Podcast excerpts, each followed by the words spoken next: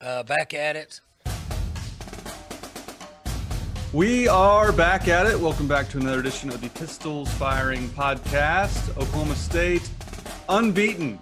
It wasn't pretty, it wasn't perfect, but they are unbeaten. Let's bring in Colby Powell. Colby, lots to discuss with the OSU game against West Virginia. Uh, we have tons to discuss with that and looking ahead towards towards Kansas. But uh, did you have a good weekend watching the game? Well, game wasn't pretty, but I hope you had a good weekend. Watched, yeah, watched a lot of football. Watched uh, OU on on Saturday morning get things kicked off. Looked really good, and then looked really bad.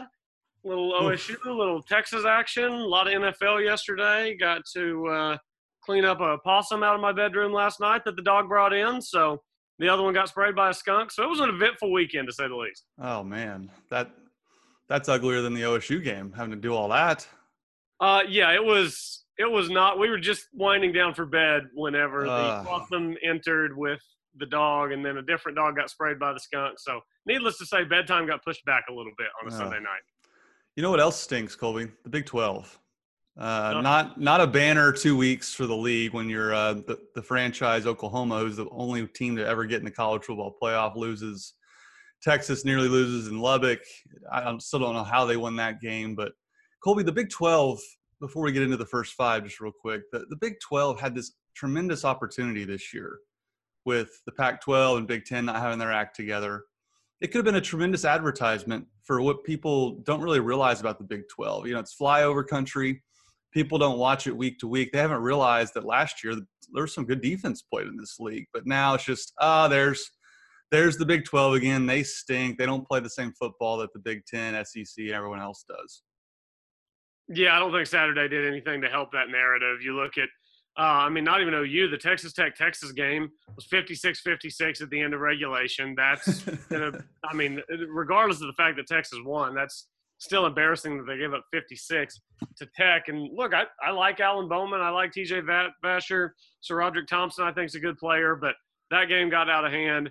And then Kansas State comes in missing what was it seven or eight starters. We didn't even know if they were going to play the game. They've been shifting tight ends around on the offensive line, and OU blows a 21 point second half lead to that Kansas State team that lost to Arkansas State. That's that's a bad bad look for the Big 12. I think whenever your top team goes down to a team that couldn't get past Arkansas State in the non-con. No kidding. I mean, I, I'm curious to see when it's all said and done what the record is of the Big 12 champion because for the first time they might have two, three losses. Uh, so that's that's certainly worth monitoring. Uh, but of course, the Pistols Firing Podcast always brought to you by Chris's University Spirit, yeah, right. your one-stop shop on Campus Corner. Be sure to shop at chrisuniversityspirit.com. Be sure to log on. I mean, I know people are having a tough time getting to Stillwater these days with lack of fans in the stands and all that. But uh, you can always go online; they'll ship it to you. Simple, easy. And uh, Chris's University Spirit, we appreciate them being a partner again this year with the PFB podcast. With that being said, let's get to the first five. Colby, before we dive into the OSU West Virginia game, I did want to touch on um, Thurman Thomas going in the Ring of Honor. And before the game started, you know, we did our pregame show on KOCO. I, I teased the interview on the last podcast. Uh, Brandon Weeden was very open, very honest, and, and very critical of Oklahoma State for the for the treatment of former players. What did you think uh, watching the interview? Yeah, I, I, turned y'all on on Saturday morning. It was a great pregame show, and uh, the interview with Weeden was pretty telling. I, I thought it just the way he and the way Thurman talk about Gundy and talk about the Oklahoma State football program, it, it sounds to me like they're describing an old acquaintance, somebody that they used to work with a long time ago, and it, it just you know, you you totally get this family vibe, and that's what Gundy wants to push. And, and Stillwater feels like a family. I mean, it's felt like a second home to me my entire life. So to hear some of the all-time greats basically talk about it like it's an old acquaintance, somebody you used to work with, and now you see occasionally or you keep up with them on Facebook, it just has this weird vibe to it. And Saturday, the stuff with Thurman was really cool, and I hope that was a step in the right direction and and Weeden even did say that he thinks that that was a step in the right direction to start the Ring of Honor, and hopefully that opens the floodgates toward getting more former players involved. Uh, I'm not just blaming Gundy. I don't know if it's a Gundy problem, a Holder problem, Weiberg, whoever, you know, Burns Hargis, whoever is responsible for making sure that former players feel welcome in Stillwater. Uh, seems like has been dropping the ball, so hopefully that that's going to turn around and pivot to Oklahoma State becomes uh, like a lot of other programs that always welcome back the alumni and always want those guys back. It helps your program to have the greats come through. So hopefully we'll start to see more of that in Stillwater. Yeah, and as I said in the interview, like in my follow up to Brandon, I'm like, this is like an easy fix. How is this even a an issue? But it, clearly it is, and I knew Brandon had had felt this way uh, off the record. So when I asked about Thurman, I did, I was going to let him take it wherever direction he wanted to go, and it's clear he wanted to get some stuff off his chest because that's what he did. And to me, Colby, I've I know Gundy has some blame here. I'm not absolving him completely, but look, Mike Gundy's got games to win, especially this time of year. Like he's got enough on his plate. I've heard this goes way above Gundy, way beyond him. This is this is his higher ups up in the athletic department, and you know we all know who runs the athletic department. It's Mike Holder, and ultimately, I think this discontent falls at his feet. I mean, you just look at the golf program. I mean, they have they have lockers for former golfers at Karsten Creek, and there's football players who don't even feel welcome on campus. That's a big dichotomy, and we all know Mike Holder loves the golf program. Has he taken care of the football program? It, to me, it, it doesn't seem so with the way the players are talking about their their alma mater. I mean, this is the greatest quarterback in school history. You got an NFL and college football Hall of Famer in Thurman, and neither of them are happy. So it's up to them to, to figure it out. I think Chad Weiberg might get it figured out, but he's not in charge yet. So clearly there's there's an issue here. And you know, Brandon, as he said in the interview too, he hangs out with OU football players. And I think he sees what the way they're honored and the way that they're taken care of. He's like, man, that that sure would be nice. And this is Brandon who he gets catered to more than more than most alums. He's a recent alum. Uh, he's been back, as, as he said, a couple times, a few times. There's guys that you know that that don't get to come back ever, and they're not welcome back. So uh, to me, it's a it's it's strange. It's a very easy fix, and hopefully, this Ring of Honor is a good first step, and I think it is. But clearly, much more needs to be done to to appease the the alumni because this is just a bad look. And again, I I'm hearing it goes way above and beyond Mike Gundy. Yeah, I agree, and I think Saturday was really cool. Thurman doing the cabbage patch in the stands was cool.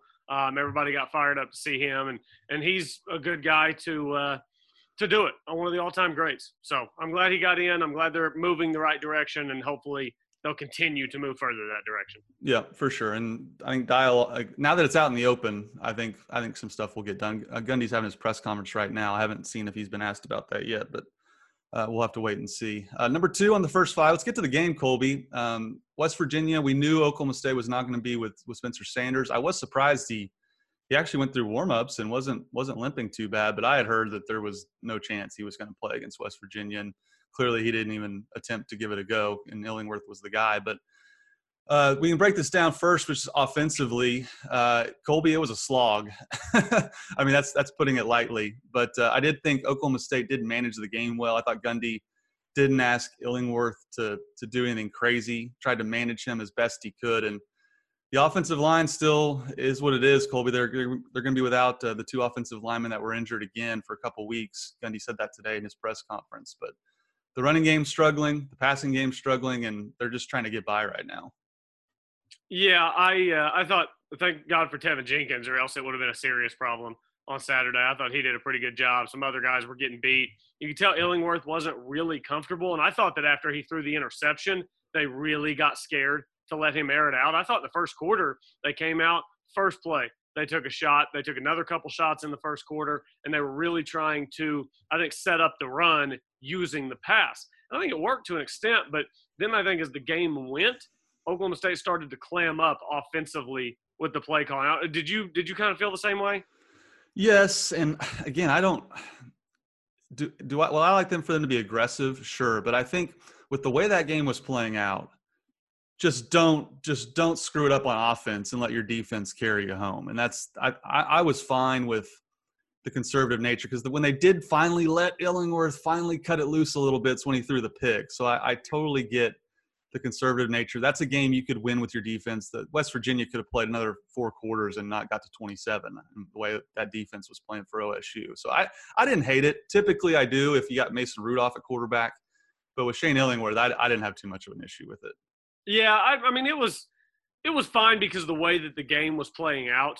Uh, you know, you had LD and Chuba. Chuba obviously um, was having some struggles and then was able to kind of get the touchdown run there at the end to maybe get everybody off of his back for a week. But LD looked really good, and and Tylan. I mean, Tylan is just so good on that last drive when Oklahoma State went out there and got the ball with what seven, eight minutes left, and uh, started driving down the field. I mean, those third down catches that Tylan made to extend that drive, which resulted in the Chuba touchdown.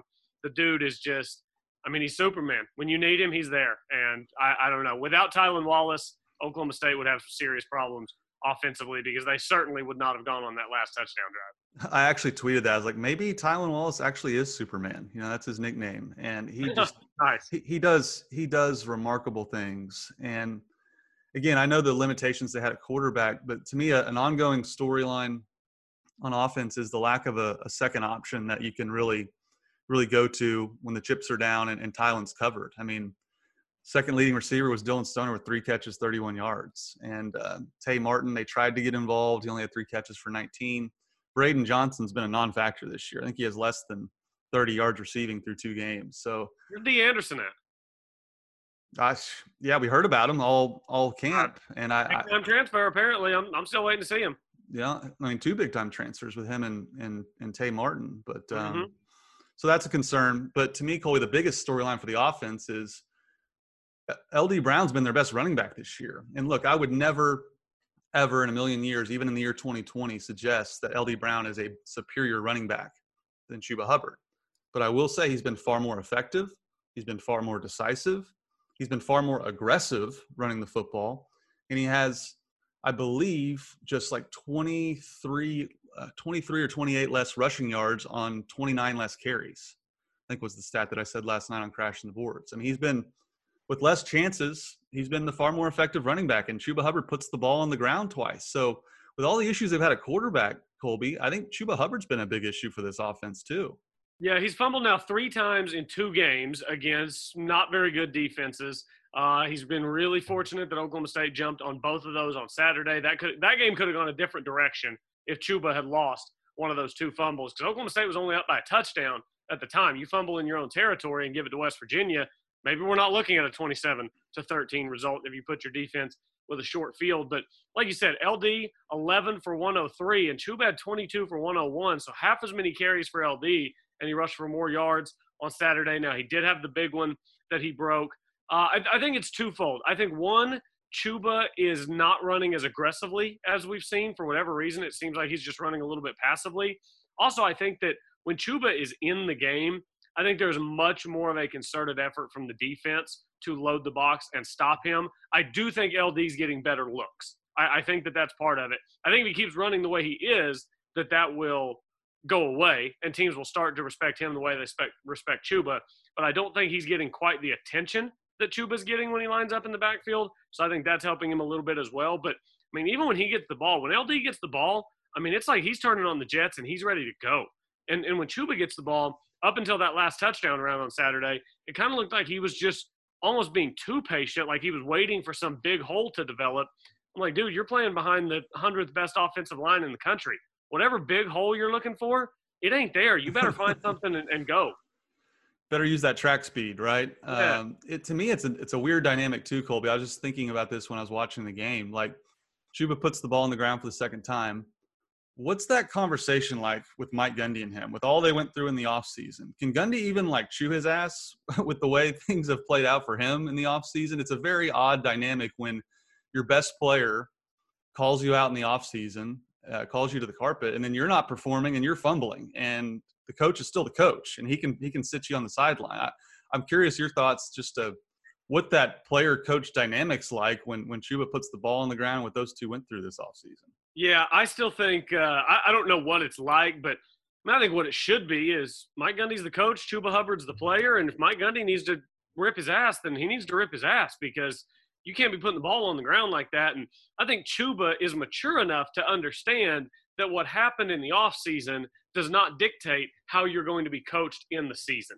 Does, does that make sense? Because yeah, no, that's well said. Yeah. Yeah, and, and with his maturity, it's like it's almost like you know if my wife and I get in a fight and then six months later something happens and I, I bring that up, you know, well, that's not fair. We've moved on from that. So right. whenever Chuba decided to come out and make that video with Mike Gundy and you know apologize for tweeting and saying he should have handled it differently, and we're moving forward, what that means is that we're moving forward. And if you need to be coached because you're not performing, then Mike Gundy needs to be able to do that. So um, I, I hope that that is still the dynamic between coach and player that Mike Gundy can get on him if need be, or maybe it's Kasey Dunn. I don't I don't even know who's the one who's talking to Chuba uh, about the fumbling and, and about just the way he doesn't seem to be running as hard. But I'm sure somebody's had some words with him because he's he's a mature enough guy. I think he understands that and can handle it. No, that's that's very well said. And I'm pretty sure that's that's that has to be what's the way it's gone down. But it was interesting too. Apparently, Robert Allen, the sideline reporter on the broadcast, was openly questioning if Chuba wanted to play football. That's and that's that's Robert, who's very close to the program. He's down there on the on the sideline with the team. Uh, that that raised my eyebrows. Uh, I'm not sure what you think about that. Yeah, my my bad. My, I was muted. That uh, Robert is he look. He's a lot closer to the program than I am. He's there every day. He sees these guys. He talks to them. He he knows the vibe of what's going on. That being said, man, we're we're not even a full two games into the season. I don't know that I think it's fair or, or even necessarily responsible to call into question whether a guy wants to play football two games into the season. He hadn't looked his best, but I mean, I don't expect everybody to have their best day every time they take the field either. So who knows? Maybe Chuba comes out next week, the week after, and uh, what is it, Kansas a bye week and Baylor. Maybe he comes out and he, and he starts to look like old Chuba. Maybe he's just off to a slow start for whatever reason. Um, so I, I don't know that I'm I don't know that I'm in or, or good with questioning whether a guy wants to play football a game and a half into the season. Yeah, I I don't know what's going on with Chuba's mindset or anything like that, but I do know this in terms of the conversation with Mike Gundy we saw some motivational tactics by Mike Gundy because he brought in for the first time the junior college transfer Dezmon Jackson, who we didn't see at all last year.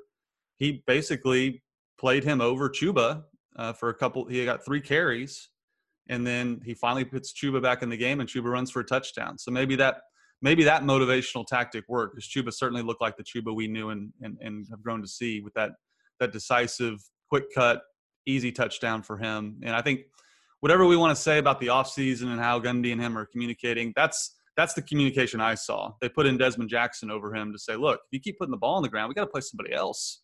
And so they put yeah. Chuba back in, he scores, and and hopefully they can all move on and Chuba can get back to, to his ways. Yeah, Jackson didn't see the field before the second fumble. Even after the first fumble, he didn't see the uh, the field. But it's not even you, you know like I'm looking at the fumble in the OU game where the Kansas State defender I mean, you're talking helmet on football. That's a perfect hit.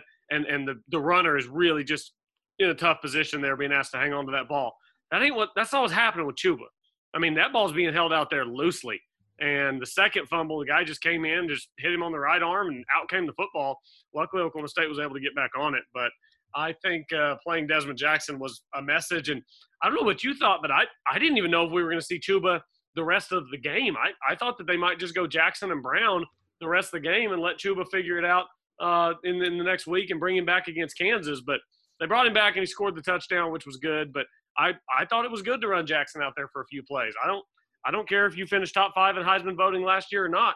You fumble, you fumble, and that's that's not acceptable. I kind of was surprised Chuba went back in the game, but uh, I also wasn't surprised. Was a little bit. I also wasn't surprised he scored because he's he's Chuba Hubbard, and yeah. and again, I think if Chuba can get back to to his his level of play, I think that'll that'll pay dividends for the for the offensive line that's really struggling, and really this offense when they when they go up to Lawrence. But uh, Colby, number three, OSU's defense is Big 12 championship caliber. I mean, we saw it again. They are they're elite. I think they're the best defense in the Big 12 what I've seen so far, and they really beat the tar out of Jarret Doege. I mean, they hit that. He's going to need an ice bath all week this week. But I could not been I could not have been more impressed with the defense. And Colby through two games, the OSU defense is allowing 4.4 yards per play. Alabama and Clemson are allowing 4.2. That's that's the level of defense we're seeing in Stillwater. Yeah, and look, I get that it's Tulsa and West Virginia, but I bet West Virginia is going to score some points on some people in this conference this year. I, Mhm. I really don't see how you could look at what's transpired so far in the Big 12 and say that Oklahoma State not only has the best defense in the conference, but that Oklahoma State has the best defense in the conference by leaps and bounds. I, I mean, the way these guys got after Doege on Saturday. I mean, Jarret Doege is boy, he's hurting still today, and I would have hated to know how he felt when he woke up yesterday morning. Bundage was hitting him hard over and over again. Amen was hitting him hard over and over again. He just kept getting drilled on these blitzes, and sometimes sometimes it wasn't even a blitz. I mean, sometimes they'd bring four and they'd get there easily. Didn't really have anywhere to go with the ball. Uh, I thought aside from you know two maybe three missed tackles throughout the game, Kolby Harvell Peel missed a couple of tackles, but uh, you know you're not going to get them all. I thought for the most part it was another just absolutely stellar defensive performance from Oklahoma State, and you know with Spencer Sanders gone, the, the timing's really pretty good. You beat West Virginia behind another great defensive performance. You got Kansas next week and then a bye. You would think you'll sit Spencer Sanders for Kansas with a bye coming up the week after, so he's got two more weeks to heal. I just, man, I love what I'm seeing from Oklahoma State's defense right now. I think that I think that their defense will give them a chance to be the best team in the conference.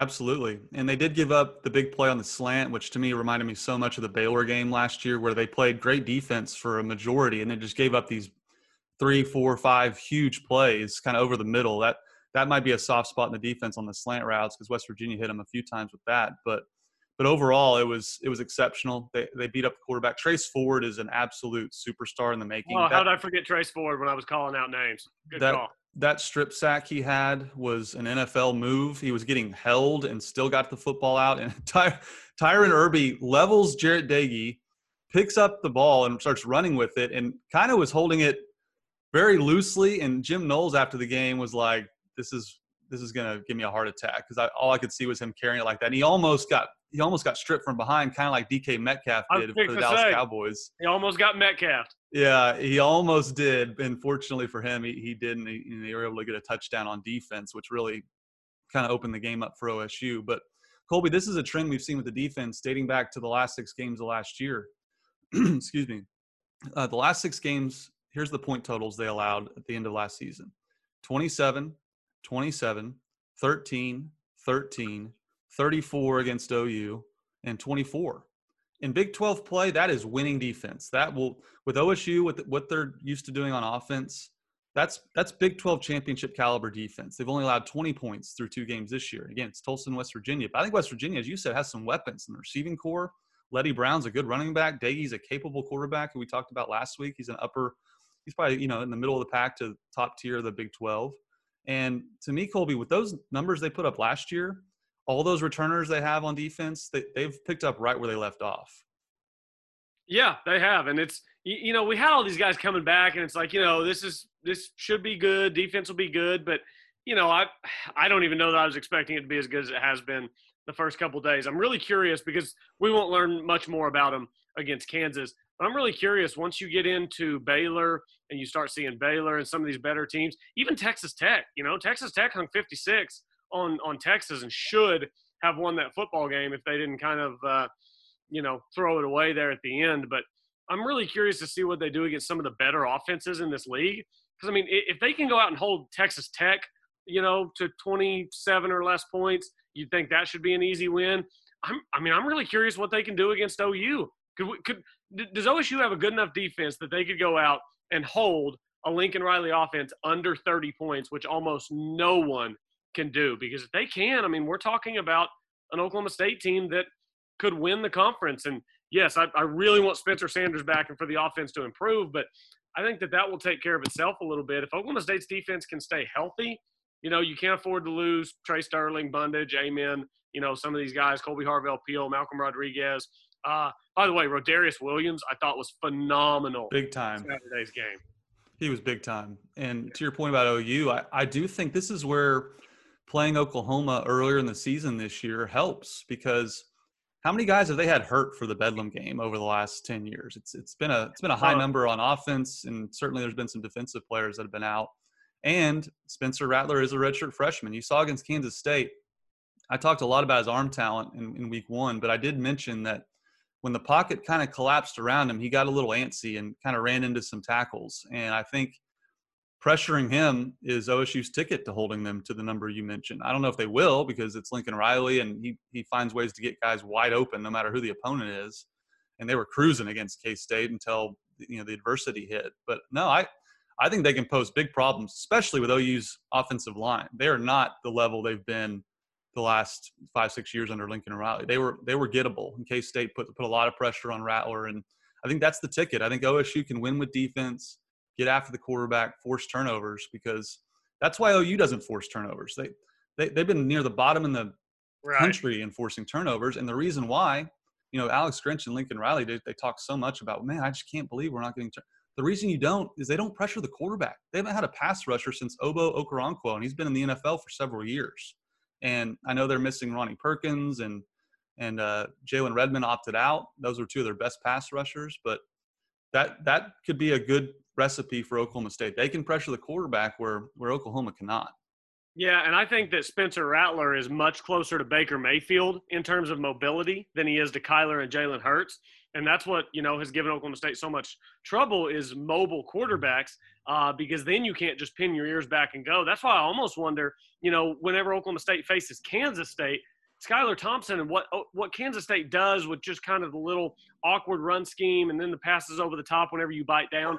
I almost think that just from a, a purely matchup standpoint, that that could be a little bit uh, tougher. And obviously, OU is going to be so much more talented, but that's still the tougher matchup. Um, but but just from a, a style standpoint, I think a team that has a quarterback that can move around might give Oklahoma State some more problems because if you truly allow Calvin Bundage, Amen Ogbongbemiga, and Trace Ford to just put their hand in the dirt and put their their, their cleat down and go, you're going to have serious problems. It's going to be a long, miserable day for quarterbacks. So I think that the key for teams around Oklahoma State's defense is you got to get your quarterback moving because Oklahoma State's going to be able to pressure the quarterback better than anybody in the conference. Absolutely, absolutely. Uh, you mentioned it next week, uh, number four on the first five. Uh, looking ahead to Kansas again, this schedule is pretty optimum for the the injury to Spencer Sanders, and I'm with you. I don't know if I don't I don't know yet if Spencer will play. I'd heard he's going to miss at least the Kansas game too and be back for Baylor. But it'd be silly to play him, Carson. It would be absolutely silly. It would, and I know Kansas lost to Coastal Carolina, but Lawrence is not a place that they've really played all that well. It's it's in typical fashion when it's not 2020. It's kind of a sleepy high school type environment. It's tough to get up for. Uh, and again, it's Kansas. They should absolutely go up there and win. I'm not saying they shouldn't, but you know, it's a it's a game that you know if Illingworth starts throwing interceptions, that could get a little interesting. So I, but I'm with you. I don't I don't think they will play Spencer Sanders. They certainly shouldn't need to, and they they should be able to run the football much better against Kansas than they were against West Virginia's defensive front. Yeah, my whole thing about playing Spencer is if you didn't have a bye next week, then maybe I would be on board with running him out there if he's like 80% and, and making sure that you go out there and do what you need to do. You've got to buy the week after. So I think you could probably run an 80% Spencer out against Kansas, and you're definitely going to win that game. Or you could let him rest for two more weeks and be 100% for the final seven games of the season. And I mean, you're still going to beat Kansas 99% of the time without Spencer Sanders. So I think you just got to leave it up to the other guys and, and, and just say, you know what? We just we can't screw up. We can't make mistakes. You can't turn the ball over. Chuba, you can't put it on the ground. Shane, you can't throw interceptions because if you don't make mistakes, you beat Kansas easily. So I think it'd be silly to run Spencer out there. I think that this is a good game to try to get Chuba back to being Chuba and to find a second receiver because, like you said, I mean, our, our preseason show that we did, I was talking about Braydon Johnson and how he's got a chance to take the top off. He's been all but invisible. Dillon Stoner is a non-factor. Dee Anderson and Tay Martin haven't done anything since they've come over.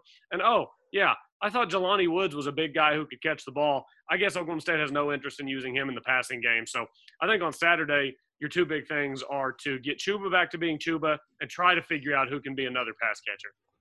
Yeah, I've been disappointed with the usage of Jelani Woods. I've been asking for them to throw throw him the football for for two years now. Yeah. I, I guess it's just not it's just not going to happen. But but they should absolutely win that game. And we've kind of touched on it too. Number five, OU loses to Kansas State. Big 12 is in total shambles, but OSU's undefeated in Big 12 play. But what was your take on K State, OU? I mean, OU led by 21 twice. And at a certain point, Colby, this is kind of who you are as a football program. Oklahoma, they beat the big dogs of the league and they lose to the, the little dogs. I mean, this is their sixth loss as a 20 point favorite since 2009. No other team has more than three in that span. So OSU get or uh, OU gets up for OSU when when Bedlam's on the line for Big 12 championship berth. But man, they they find ways to lose in, in maddening ways to the lower half of the league. Yeah, it just it doesn't make any sense. It defies all logic, really. And I actually think that the one on Saturday was more embarrassing than some of the ones in the past, just because of what Kansas State has been dealing with. We didn't know if they were going to be able to play. You know, they they lost to a Central Arkansas team in the opener. Central Arkansas was without eight starters in that game. Kansas State comes into that game against OU without seven or eight starters, and then you go out and it looks like you're going to run the score up. And then they took their foot off the gas and started making every mistake possible and I think Spencer Rattler is an absolute stud, and I think he's going to be a superstar. And I think he's got NFL type arm talent. But I tell you what, uh, that was his first real football game as, as a collegiate passer. I, I, mean, Missouri State was a football game, but that was more of a scrimmage. That was his first real football game. And when he got asked to lead big time drives under big time pressure with the game on the line, he he folded like a cheap tent. So I still think he's a stud, but I think that uh, I, I, think OU fans are are in for a rude awakening that the poise that Kyler and Baker had. Uh, Jalen Hurts did some of that last year.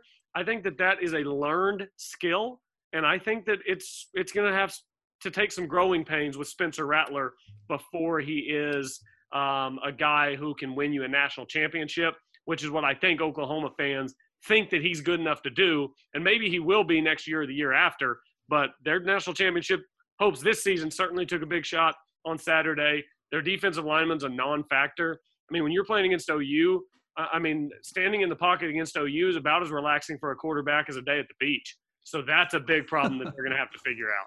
Well, I was wrong on the schedule. I forgot with the the reshuffling and the well, the schedule changes with COVID that they got that game got moved back to November 21st, the third yeah, third to last right. game of the year. They're supposed to play yeah. in October, but that got moved later.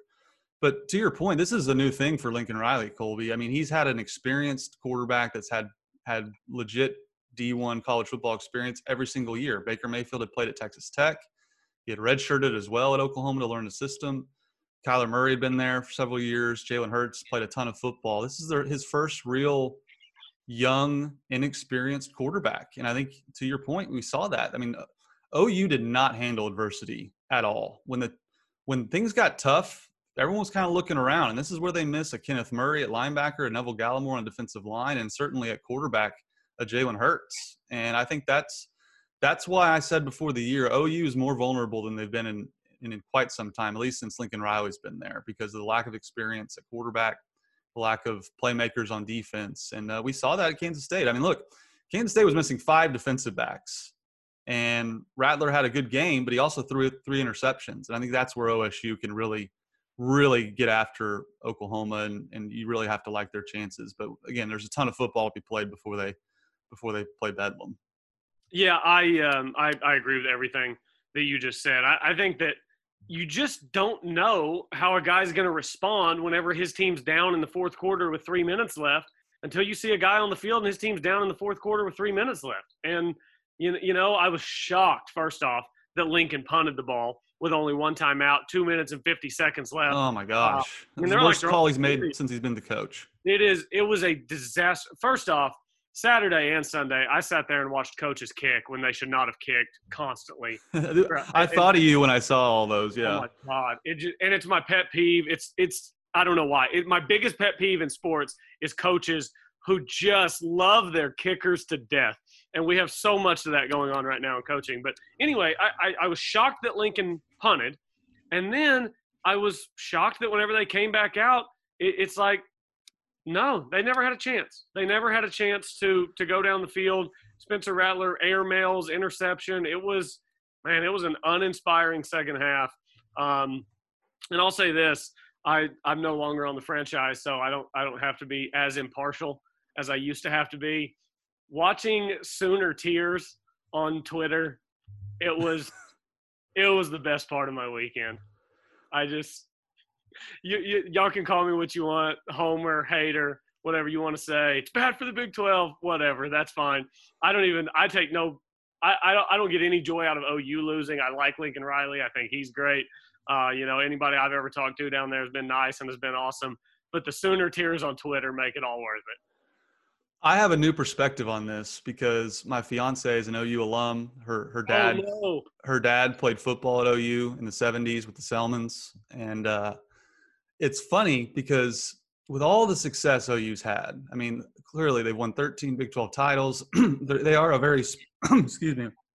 They are a very spoiled fan base and I will say like they have a legitimate gripe because they don't as I said they don't lose like the big games, it's almost more frustrating when you lose to teams you're a four touchdown favorite to. It doesn't have five defensive backs. Like, and that's that was the the sentiment I kept hearing from her and, and her friends was like, why do we lose to these teams? And it, it really doesn't make any sense. But I, I, do have a new perspective on it watching the game with a, a Sooner alum. So that was uh that was thoroughly entertaining actually because she was just she saw it coming too. Whenever the tide started to turn a little bit. She's like, well, we're probably going to lose. And I'm like, what are you talking about?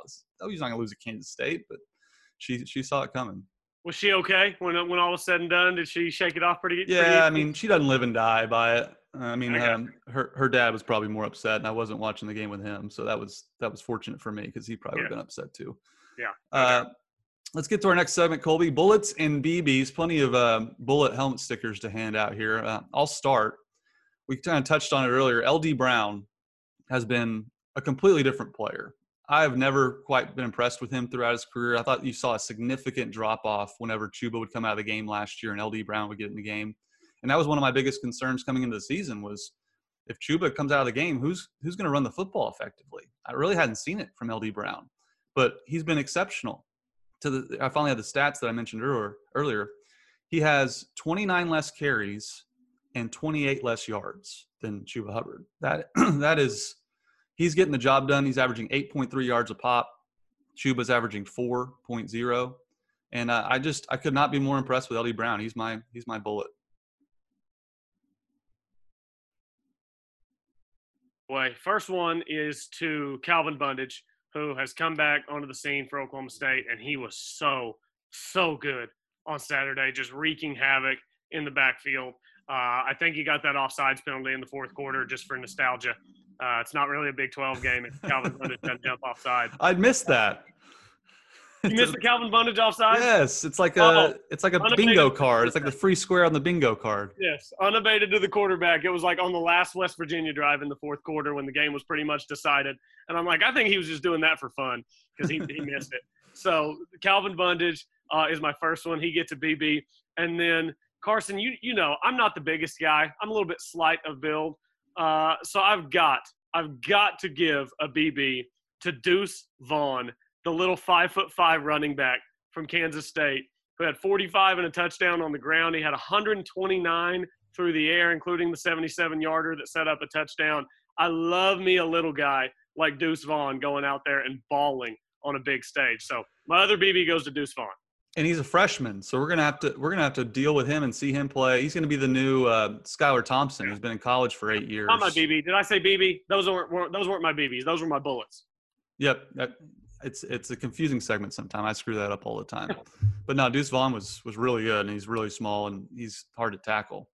Uh, my BB in I work for ABC, so maybe this is a BB for myself. But the picture quality on the game, I don't know if oh my god, ESPN, ABC was having issues with the with the Donald Trump, like dialing in the Donald Trump press conference that happened midway through the game. But the broadcast quality of the picture, I tweeted, looked like somewhere between VHS and 16-bit video game. That's how terrible it looked. It was it was it was not crystal clear HD. I tell you that.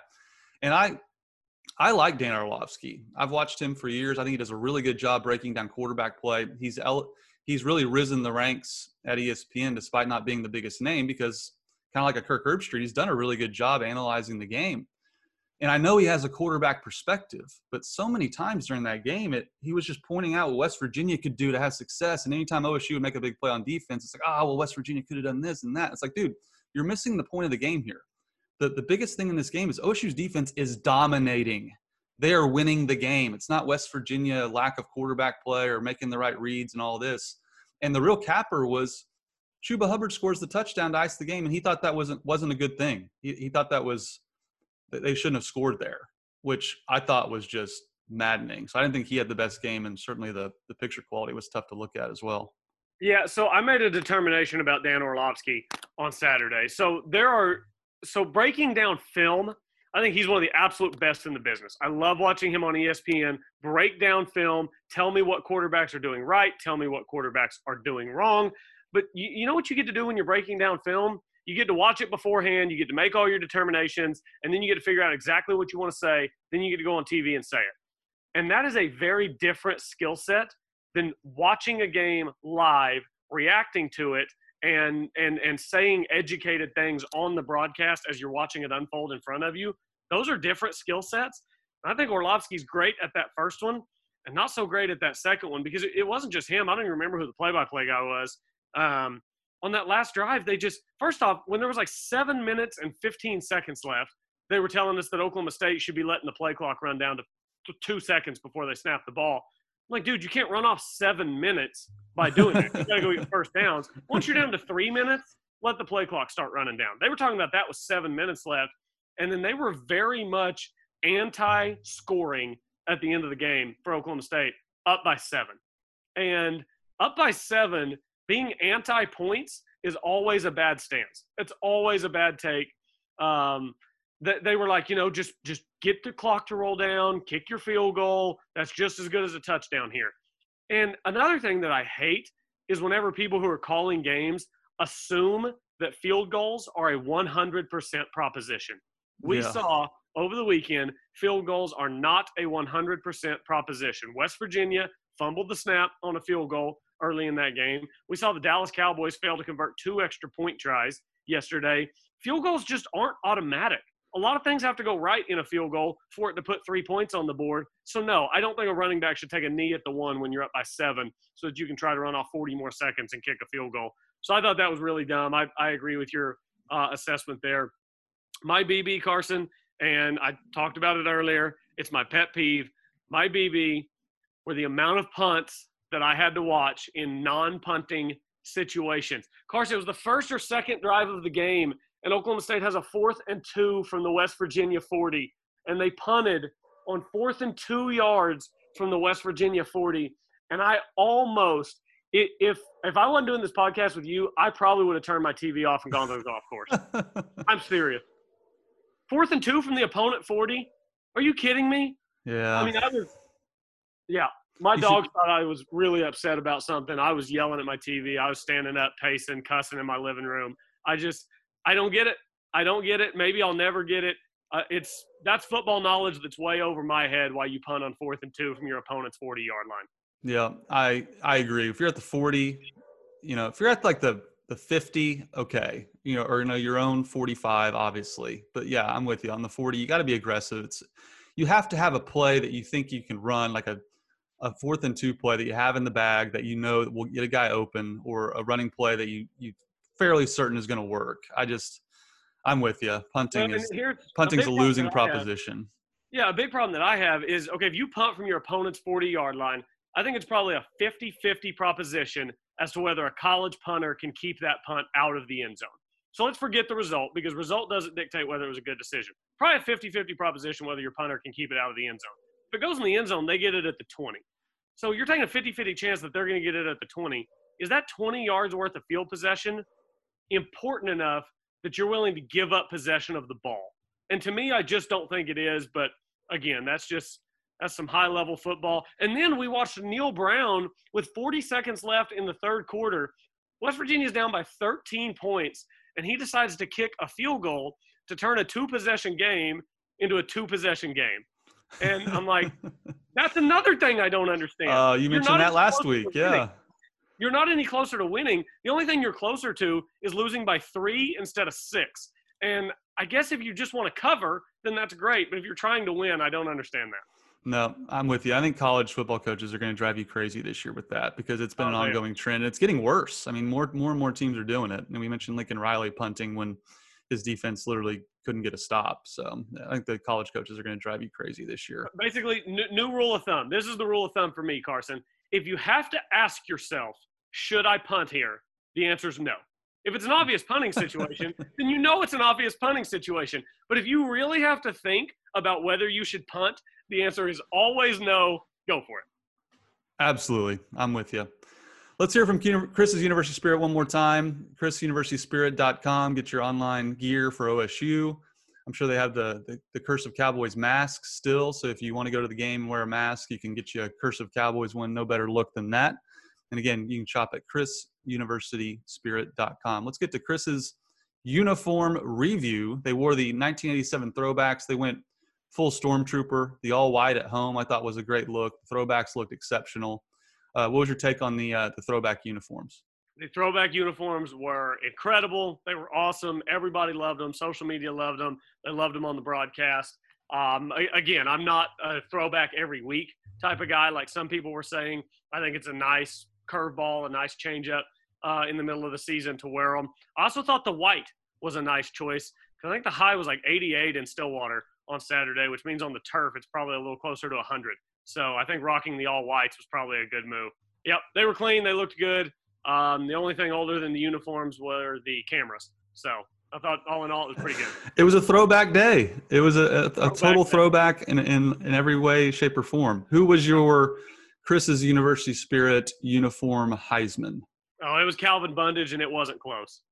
It wasn't close. Calvin was rocking that uniform, and maybe it's just because he was coming off the edge at 100 miles an hour, and he kept putting his shoulder pad right in the ribs of Jarret Doege. But he he definitely looked the part in those throwbacks. Yes, he does. And I just love linebackers, defensive ends that wear the single digit. I mean, number one on a linebacker is just about as good as it gets. So Pretty I, clean. I, and Amen's looking good with seven on this year too. Yes, I, oh, that's I, I, meant to mention that. I forgot he switched. Uh, that's going to take some getting used to.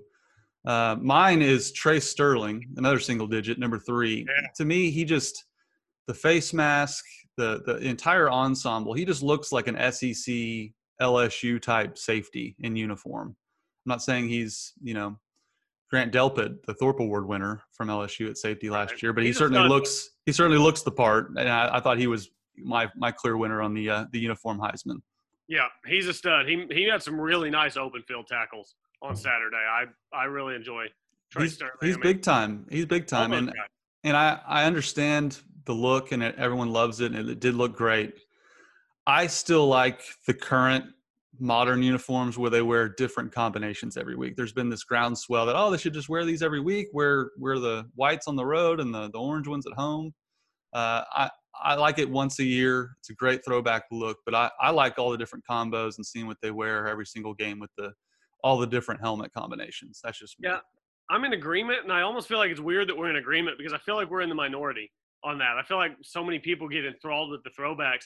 I'm like, I, I kind of enjoy waking up every Saturday and then turning the TV on to see what Oklahoma State's wearing. I think it's fun to, and I think recruits like that too. I think the players like it. So again, I think once a year you should rock the throwbacks, and I think every other week you should, you know, figure out what kind of combination you want to do. Let the seniors pick the the helmets, the jerseys, and the pants. So uh, I feel like we're in the minority, but I'm in agreement. Well, and I've always said, and this was my gripe for years with the uniforms before they went to the new ones. Oh, OSU's colors are orange and black. That's their two main co- colors. It's not orange and white. It's it's orange and black, and that's why I like the new ones so much. They have so much black with the helmets. They can wear all black, and that's that's the number one thing I've always I'd always wanted to see before they made the switch was look, orange and you have you have a great, you know, so many teams around the country, Colby, want to wear all black. They want to wear black uniforms even when it's not a school color. And OSU, it is a school color, so embrace it, celebrate it, and they have, and that's that's kind of why I, I like the current ones. But the throwbacks certainly look good with with Thurman Thomas in the house. Yep, I agree. Can I uh, give you a one interesting thing before we get out of here? Yeah, go for it. My one interesting thing is that it took Mike Leach one day. It took him one day, Carson, in the SEC to set the all-time conference single game passing record with a kid who came over from Stanford who couldn't throw it in the ocean from the beach when he was in Cali. And now he sets the single game passing record. Took him one day, Carson. He's one one breaking records in the SEC against LSU. It was that to me was crazy to watch on Saturday. 623 passing yards for KJ Costello. They they go to Death Valley. Again, this is Mississippi State. They win 44 to 34. I know LSU's lost a ton of talent. I get all that. But you're right. His first game, he totally turns the SEC on its head. And that that's what I've, I've always wanted to see Leach in the SEC because you know the SEC is the best conference. We all know that. They play big time defense. They put a ton of guys in the NFL. But the offensive style that Leach runs, that the Big 12, a lot of teams in the Big 12 run, it negates a lot of that NFL talent you have on offense because it puts you out in space, it spreads you hash mark to hash mark. And you saw it in week in the first week of the SEC. Leach completely destroyed LSU. And I'm curious to see if he starts a little bit of a revolution in the SEC. They already kind of started it with Tua, and Alabama started running more spread concepts with, with Lane Kiffin. But it's time the SEC they're they're about to learn what football is really like in 2020 because they've been kind of behind the, the the the offensive innovation. They haven't had the NFL level quarterback play for the most part in the SEC that other leagues have been putting out. And so I've always wanted to see Leach too at a at a blue blood type job. He's now completely revamped Mississippi State, one of the biggest outposts in Power Five. Washington State might be the biggest outpost in Power Five football. I mean, Pullman is in the middle of nowhere. Lubbock, another outpost. He goes and is the best coach they've ever had. So this guy just wins. It's maddening to me a, a program like Tennessee didn't hire him. Can you imagine him with Tennessee athletes or a Florida? You know, these SEC schools that passed on him because he's quirky and he says weird things at a press conference. The guy wins and he's completely turned the SEC on its head in week one. That was actually my one interesting thing too. I, I wanted to talk Mike Leach too. So I, I could not be more impressed with him. And he has to just, he has to just, I, I bet you Leach, when he's done with his post game press conference, I'm sure he, he makes himself like a margarita. You know, he hangs out in Key West a lot. I'm sure he makes like a margarita after the game. And I'm sure he pulls up the box score from Texas Tech and just laughs his ass off every single time he does it because that he got ran out of there by that administration and Tech hasn't won nine games since. They won nine games like virtually every year he was there, and they haven't won nine since. So I, I'm sure Leach is getting the last laugh on, on Tech, and and good for him. He's a he's a hell of a football coach. Oh, and and can I give you one um, one bad thing before we get out of here? Sure. One bad thing is the dirty, dirty play yesterday in the Dallas Cowboys game on our on our former Cowboy Chris Carson, where the D lineman for Dallas basically did a death roll with his leg wrapped up against him. And I, it, I reminded was reminded because I just got the update. Chris Carson actually only has a minor knee sprain that came from that and could play this week against the Dolphins, which would be remarkable because that looked like it could be bad. And that was a dirty, dirty play, Carson. So see, I was I was working yesterday and I walked out to the set when it happened. So I, I, missed the play. I just saw him going into the ten. I didn't see the play. I'll have to go back and watch that because search, uh, just search Chris Carson on Twitter and a hundred videos will pop up in the, the top tweets. I mean, he he has his leg. Carson is down. The play's over, and then he does like a full death roll, like an alligator would, and rolls Chris Carson over. oh, I'm watching it now. That is dirty. That is Dude, a dirty, dirty, was, dirty play. Anybody who hasn't seen it, search Chris Carson's name on Twitter, Facebook, Google, whatever, Oof. and that injury, that video will pop up. That's a dirty, dirty play. Well, I've got him in fantasy football, so I'm I'm ticked. That's yeah. I mean, I, I, do, I, do, too, but it, I mean, it's not even that. The guy has been so good in the NFL, but he hasn't played a full season. He can't stay healthy the whole time, and you, you know fluke injuries happen. It's football. That that stuff's part of the game. That's that deal yesterday, twisting his leg around. That's not part of the game. So I would hate to see him go down like that because I think he's got a chance to make big, big money, running back money in the NFL if he can stay healthy for a full season. Yeah, no doubt. What, what was he? Seventh round pick? Chris Seventh Carson? round pick. God, unbelievable. Yeah, and it says yeah. Ian Rapoport reports that Cowboys defensive tackle Trysten Hill will likely be fined, not suspended for for rolling on his leg. So at least he'll. Yeah, I think he should be suspended, but I'm sure it'll be a, a hefty fine, 25 or 50k. Well, Colby, it's Kansas week. It's a big week for Oklahoma State football, but uh, the, the Cowboys are two and zero, oh, and uh, we'll we'll check back in with you on on Friday and preview the game, and maybe we'll have some news on on Spencer Sanders' status and. Uh, the Mad Hatter awaits OSU up in Lawrence, but we'll break it down on, on Friday. Colby Powell, thanks for joining me. We'll uh, we'll talk to you then. Go Pokes.